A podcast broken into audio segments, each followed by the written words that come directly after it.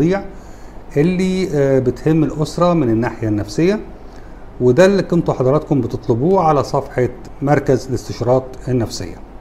عارفين لما في أوقات الثورات وأوقات الاضطرابات يحصل نوع من أنواع آه، التذمر بين آه، موظفين أو عمال مصنع من المصانع أو شركة من الشركات ويبتدوا يشتكوا للإدارة إن هم عايزين يحسنوا مثلا مثلا مرتباتهم أو عدد ساعات العمل لكن الإدارة مش بتسمع ليهم.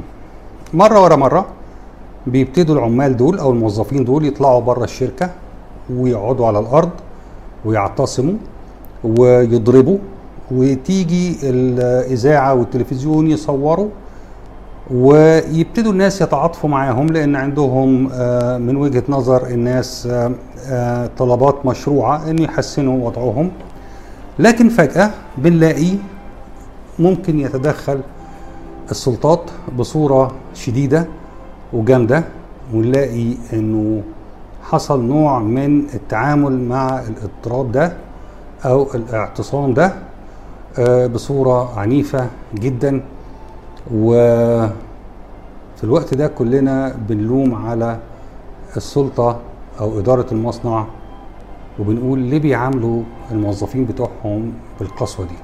الحقيقة إن كلنا بنعمل كده جوه بيوتنا بمعنى إنه لما بيكون عندنا طفل عنيد والطفل ده بيجي في مرة من المرات آه، يعلن الإضراب والعصيان وإنه مش عايز ينزل أو مش عايز يخرج أو مش عايز يروح المشوار الفلاني أو مش عايز ينفذ الأمر الفلاني إحنا بنعمل زي ما بتعمل في بعض الأحيان السلطة دي.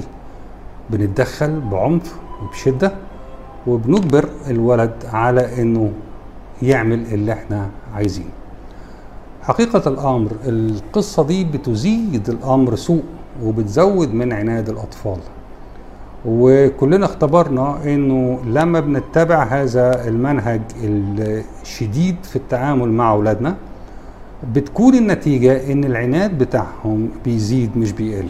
يعني ما اذكرش ابدا اني سألت حد من اولياء الأمور لما انت عملت كده مع اولادك يعني اجبرتهم يعملوا اللي انت عايزه اتعلموا ان هم يكونوا كويسين؟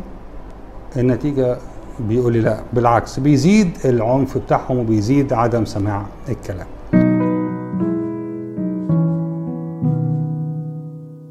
النهارده نتكلم عن العناد بصورة بسيطة بس كان لازم نشرح ال- المشهد بتاع الإضراب والاعتصام ده. علشان يقرب لأذهاننا بالظبط إيه اللي بيدور. أول حاجة عايزين نقولها إنه الطفل العنيد هو مشكلته مش مشكلة أخلاقية بمعنى إنه مش عيل قليل أدب مش عيل ناقص تربية مش عيل محتاج مننا إن إحنا نربيه شوية زيادة لإنه ناقص رباية لكن الطفل العنيد عنده أزمة نفسية ما عنده صراع ما عنده رسالة عاوز يوصلها للأهالي لكن الأهالي مش بينصتوا ليها. بمعنى إن هم مش بيسمعوا اللي هو بيقوله.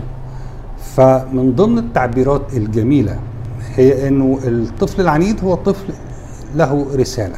له رسالة مش رسالة في الحياة يعني لكن له رسالة عاوز يوصلها لأهله وأهله مش بيسمعوا هذه الرسالة. فيبقى الحل عشان نكسر هذه الحلقة من العناد مش إن إحنا نجبر الولد على إنه يعمل اللي إحنا عايزينه لكن إن إحنا نجبر أنفسنا إن إحنا نستقبل هذه الرسالة اللي جاية من عند ابننا.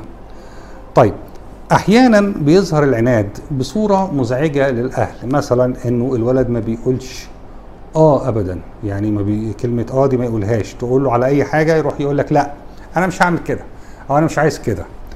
أو إن الولد يكون بيتشبث برأيه.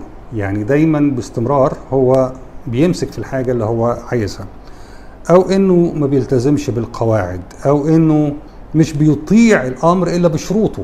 وغالبا شروطه دي بتكون فيها نوع من الرشوة أو نوع من فرض ال ال آم، فرض الإرادة بتاعته أو فيها نوع من الابتزاز اللي يقول لك اعمل لي كذا فاعمل لك كذا. آه الولد العنيد ما بيعتذرش. ما بيعتذرش ابدا لأنه مش بيحس إنه غلطان بالعكس هو بيحس ان هو الناس مخطئة في حقه إنه مظلوم. بالرغم من كل ما يفعله لكن في النهاية هو بيحس ان هو مظلوم.